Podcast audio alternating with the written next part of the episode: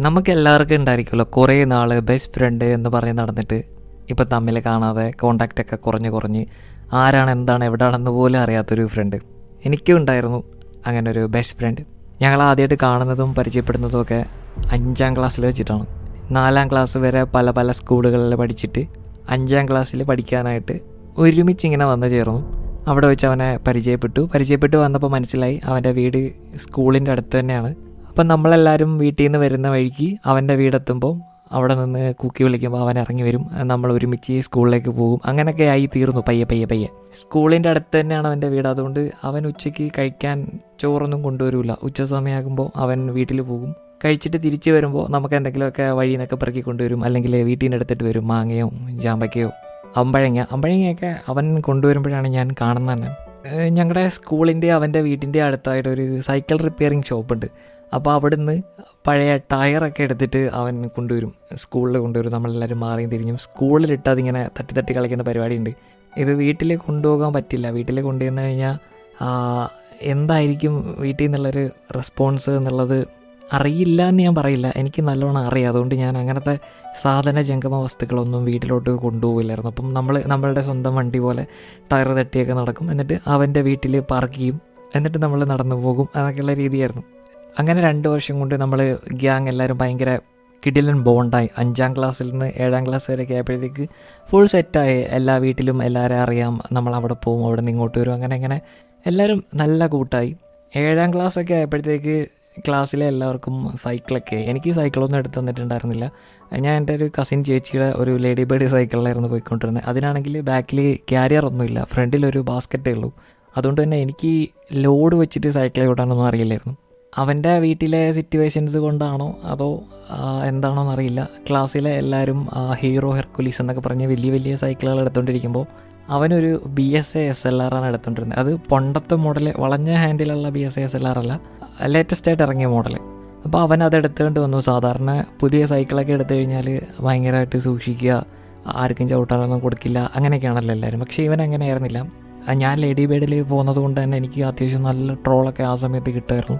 അപ്പോൾ ഇവൻ എനിക്ക് ഇവന്റെ പുതിയ സൈക്കിൾ ചവിട്ടാൻ തന്നു. ഇവന്റെ സൈക്കിളിൽ അവൻ ധൈര്യത്തോടെ തന്നെ അവനെ ലോഡ് വെച്ച് ചവിട്ടാൻ എന്നെ പ്രേരിപ്പിച്ചു. അങ്ങനെ ഞാൻ അവന്റെ പുതിയ സൈക്കിളിലായിരുന്നു ലോഡ് വെച്ച് ചവിട്ടാനൊക്കെ പഠിച്ചത്. അപ്പം നമ്മൾ നല്ല ക്ലോസ് ആയി.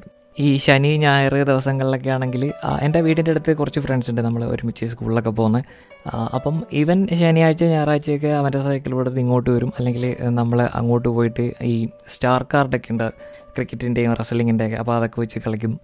ചിലപ്പം സിഗരറ്റിന്റെ കവറൊക്കെ കയറിയിട്ട് അത് അല്ലെങ്കിൽ തീപ്പെട്ടി ഇതൊക്കെ അത് നൂറ്റാണ്ടുകൾക്ക് മുൻപുള്ള കാര്യമൊന്നും അല്ല കേട്ടോ ഞാൻ പറയുന്നത് അങ്ങനെയൊക്കെയുള്ള കളികളൊക്കെ ആയിട്ട് ഭയങ്കര സൂപ്പറായിട്ട് പോയിക്കൊണ്ടിരിക്കുകയായിരുന്നു. ഏഴാം ക്ലാസ് കഴിഞ്ഞ് വീണ്ടും സ്കൂൾ മാറേണ്ട ഒരു അവസ്ഥയായി. ഞങ്ങൾ കുറേ പേര് ഒരു സ്കൂളിലേക്കും അവനുൾപ്പെടെ വേറെ കുറേ ആൾക്കാർ വേറെ ഏതോ സ്കൂളിലേക്കും പോയി. പിന്നെ എട്ടാം ക്ലാസ്സൊക്കെ ആയി കഴിഞ്ഞാൽ ഈ ട്യൂഷന്റെ ബഹളമാണല്ലോ. അവിടെ ട്യൂഷൻ ഇവിടെ ട്യൂഷൻ പിന്നെ ശനി ഞായറൊക്കെ ട്യൂഷൻ. അതോടുകൂടി നമ്മളൊക്കെ തമ്മിലുള്ളൊരു കമ്പനി ഇങ്ങനെ കുറഞ്ഞ് കുറഞ്ഞ് കുറഞ്ഞ് ഏറെക്കുറെ ഇല്ലാണ്ടായി എന്ന് തന്നെ പറയാം.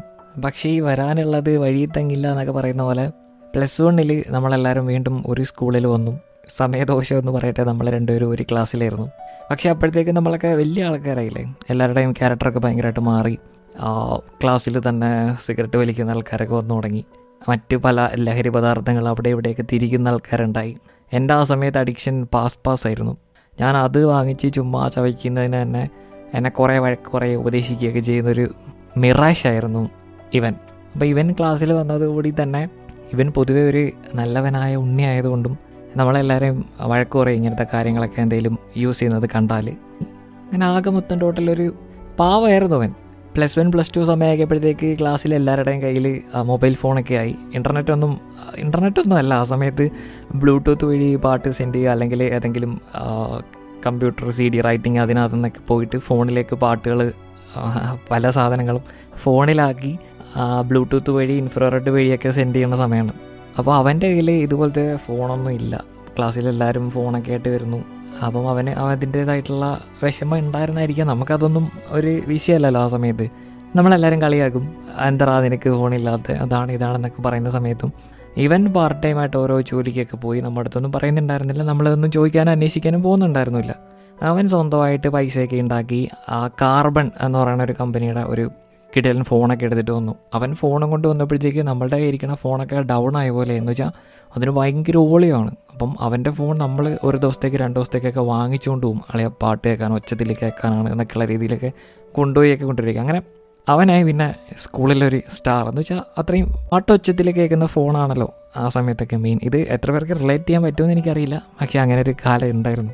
പ്ലസ് ടു ഒക്കെ കഴിഞ്ഞപ്പോൾ തന്നെ എല്ലാവരും വീണ്ടും പല വഴിക്ക് തിരിയാനുള്ള പരിപാടിയായി. എനിക്ക് ഭയങ്കര മാർക്കുള്ളതുകൊണ്ട് മാനേജ്മെന്റ് സീറ്റിൽ കയറാനുള്ള ശ്രമങ്ങൾ ഞാൻ തുടങ്ങി. അവന് നല്ല മാർക്കുണ്ടായിട്ടും വീട്ടിലെ സിറ്റുവേഷനൊക്കെ കൊണ്ടിട്ട് ഡിഗ്രിക്കൊന്നും പോയി സമയം കളയാനുള്ളൊരു അവസ്ഥയായിരുന്നില്ല. അതുകൊണ്ട് അവൻ എന്തെങ്കിലും ഒരു ജോലി വാങ്ങിക്കുക എന്നുള്ള ഒരു ഉദ്ദേശത്തോടു കൂടി എക്സ്റേ വെൽഡിങ് പഠിക്കാനായിട്ട് പോയി. നമ്മൾ കുറേ പേര് ചുമ്മാ പോളിടെക്നിക്ക് ഡിഗ്രി എന്ന് പറഞ്ഞ് പല വഴിക്ക് പോയി. ആ സമയത്തൊക്കെ നമ്മൾ ഒരു ട്രെയിനകത്ത് കുറച്ച് ദൂരം ട്രെയിനിൽ പോകേണ്ട ആവശ്യമില്ലെങ്കിലും ചുമ്മാ ട്രെയിനിൽ കയറി അപ്പുറത്തെ സ്റ്റേഷനിൽ ഇറങ്ങാന്നൊരു കലാപരിപാടി ഉണ്ടായിരുന്നു. എന്നിട്ട് കുറച്ച് നേരം അവിടെ വരുന്ന ആൾക്കാരെ എല്ലാവരെയും നോക്കുക കാണുക കോളേജിൽ പോകാനുള്ളവരെ അവിടെ കൊണ്ട് എത്തിക്കുക എന്നൊക്കെയുള്ള പരിപാടികളൊക്കെയാണ്. അപ്പോൾ ഇവന് ഈ എക്സ്റേ വെൽഡിങ്ങിന്റെ ഒരു യൂണിഫോം ഉണ്ട്. ഈ ഇപ്പോഴത്തെ മറ്റേ ജെംസ്യൂട്ട് പോലത്തെ. അപ്പം നമ്മൾ ട്രെയിനകത്ത് വെച്ചിട്ട് അത് വെറുതെ ഇട്ട് നോക്കുക അവനെ അതും പറഞ്ഞ് കളിയാക്കുക അങ്ങനെ എങ്ങനെയൊക്കെ ഒരു മനുഷ്യനെ മാക്സിമം നമുക്ക് ദ്രോഹിക്കാൻ പറ്റുമോ മാനസികമായിട്ട്? അതൊക്കെ ചെയ്യുമായിരുന്നു. ഫ്രണ്ട്സാണ് എന്ന് പറഞ്ഞാൽ പിന്നെ എന്തും പറയാനുള്ള ലൈസൻസ് അതുണ്ട് എന്നാണല്ലോ ഒരു വെയ്പ്പ്. അപ്പം നമ്മൾ മാക്സിമം അവനെ കളിയാക്കിക്കൊണ്ടിരുന്നു. അവന്റെ ഡ്രസ്സിനെ എടുത്തിട്ട് ട്രെയിനകത്തെ ഫാനിനകത്തൊക്കെ തൂക്കിയിടുക വേറെ പിള്ളേരുടെ മുമ്പിൽ വെച്ചിട്ട് ഇൻസൾട്ട് ചെയ്യുക അങ്ങനെ എന്തൊക്കെ ചെയ്യാവോ എന്തൊക്കെ ചെയ്യരുതായിരുന്നോ അതൊക്കെ ചെയ്തു. നമ്മളന്ന് അത്രയും ആൾക്കാരുടെ മുമ്പിൽ വെച്ചിട്ട് അതായത് ഞങ്ങൾ ഡിഗ്രിക്കൊക്കെ പഠിക്കുന്നുണ്ടായിരുന്നു അപ്പം നമ്മളുടെ ഫ്രണ്ട്സും അവിടെ ഉണ്ടാവും. അവരുടെയൊക്കെ മുമ്പിൽ വെച്ചിട്ട് അവനെ ഇൻസൾട്ട് ചെയ്തിട്ടും അപ്പോൾ ഒന്നും പറഞ്ഞില്ലെങ്കിലും പിന്നെ നമ്മൾ മാത്രമുള്ള സിറ്റുവേഷനിലൊക്കെ അവനിത് പറഞ്ഞു. എടാ നിങ്ങൾ അന്ന് അങ്ങനെ ചെയ്തത് എനിക്ക് ഫീലായി ഉണ്ടായിരുന്നു പിന്നെ അവരൊക്കെ ഉള്ളതുകൊണ്ട് ഞാനൊന്നും റിയാക്ട് ചെയ്യാഞ്ഞതാണെന്നൊക്കെ പറഞ്ഞപ്പോഴാണ് നമുക്ക് എന്താണ് കാണിച്ചത് എന്ന് മനസ്സിലായത്. പിന്നെ നമ്മൾ കുറച്ചുകൂടെയൊക്കെ വലിയ പിള്ളേരായി. എന്ത് ജോലി ചെയ്താണെങ്കിലും അല്ലെങ്കിൽ എന്ത് ചെയ്തിട്ടാണെങ്കിലും ആ ജീവിക്കുക എന്നുള്ളതാണെന്ന് മനസ്സിലായപ്പോൾ നമ്മൾ അത് വെച്ചിട്ടുള്ള കളിയാക്കലും അങ്ങനെയൊക്കെ നിർത്തി. പിന്നെ ഞാൻ എന്തിനാണെന്നറിയാതെ മംഗലാപുരത്തോട്ട് കെട്ടിയെടുത്തു. അവന് ജീവിക്കണം അവന് ജീവിച്ചേ പറ്റുള്ളൂ. അവനില്ലാണ്ട് അവന്റെ ഫാമിലി മുന്നോട്ട് പോകില്ല എന്നൊക്കെയുള്ള സിറ്റുവേഷനൊക്കെ ആയതുകൊണ്ട് അവൻ ഗൾഫിൽ പോയി. അവൻ പഠിച്ച ജോലിയാണോ ഗൾഫിലെന്നോ എന്താണോ എന്നൊന്നും അറിയില്ല. അവൻ ഗൾഫിൽ പോയി എന്ന് മാത്രമേ അറിഞ്ഞു. പിന്നെ ഇടയ്ക്ക് ഫേസ്ബുക്കിലൊക്കെ മെസ്സേജ് അയക്കായിരുന്നു അങ്ങോട്ടും ഇങ്ങോട്ടും. നാട്ടിൽ ഓരോ വിശേഷങ്ങളൊക്കെ നടക്കുമ്പോൾ നമ്മൾ അതിന്റെ ഫോട്ടോ എടുത്ത് അങ്ങോട്ട് അയച്ചു കൊടുത്തിട്ട് അവനെ വീണ്ടും മാനസികമായിട്ട് വേദനിപ്പിച്ചുകൊണ്ടിരിക്കുന്നു. അങ്ങനെ അങ്ങനെ അങ്ങനെയൊക്കെ പോയി അവൻ വല്ലപ്പോഴും ഒക്കെ നാട്ടിൽ വരും. നാട്ടിൽ വന്നു കഴിഞ്ഞാൽ അപ്പോഴത്തേക്ക് അവനൊരു ബൈക്കൊക്കെ എടുത്തിട്ടുണ്ടായിരുന്നു.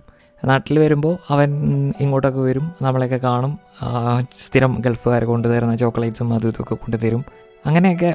പക്ഷെ പഴയ ഒരു ആ ഒരു വൈബ് ആ ഒരു ബോണ്ടിങ് ഒക്കെ എപ്പോഴോ നഷ്ടപ്പെട്ടു പോയിട്ടുണ്ടായിരുന്നു. പിന്നെ പിന്നെ പിന്നെ കുറേ നാളായി ഫേസ്ബുക്കിൽ നിന്നൊക്കെ ഞാൻ കളഞ്ഞിട്ട് പോയി. സോഷ്യൽ മീഡിയയിൽ നിന്നൊക്കെ മൊത്തത്തിൽ മാറി.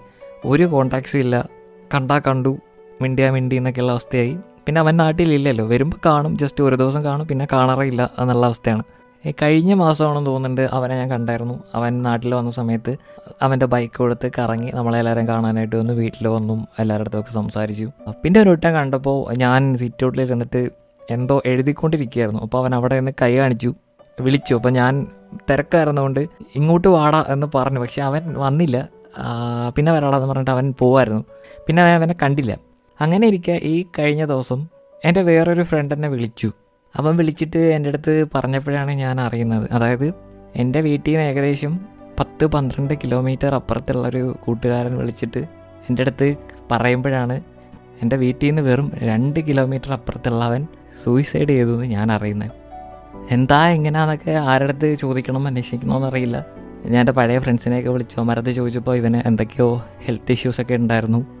നാട്ടിൽ വന്ന സമയത്ത് ആണത് ഒക്കെ അറിഞ്ഞത്.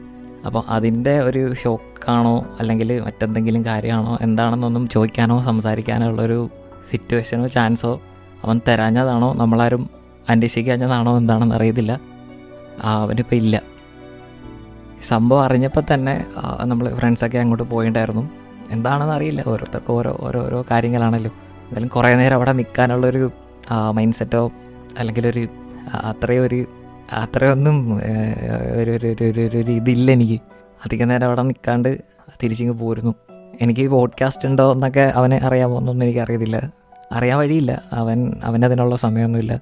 ഒരു കാര്യമില്ല. ഞാൻ അവന് ഒരു ദ്രോഹവും ചെയ്തിട്ടില്ല. അവൻ എനിക്ക് ഒരു ദ്രോഹവും ചെയ്തിട്ടില്ല. നമ്മൾ തമ്മിൽ പ്രശ്നമൊന്നുമില്ല. പക്ഷേ എന്നിട്ടും എന്തോ എന്തോ ഒരു വല്ലാത്തൊരു റെഗ്രറ്റ് പോലെ.